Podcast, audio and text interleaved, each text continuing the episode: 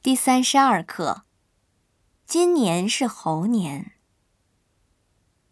十二生肖是从中国传来的，所以中国今年也同样是猴年。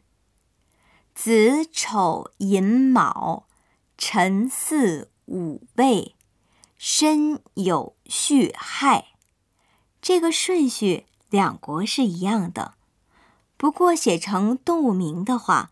汉字就有些不一样了，是鼠、牛、虎、兔、龙、蛇、马、羊、猴、鸡、狗、猪。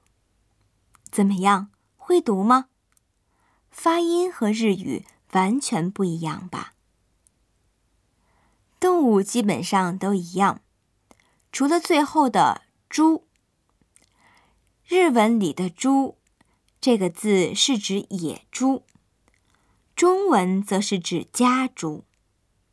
为什么中国的家猪在日本变成野猪了呢？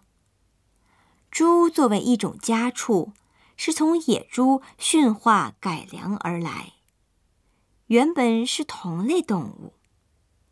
在中国，很久以前，猪就成了家畜，而古代日本。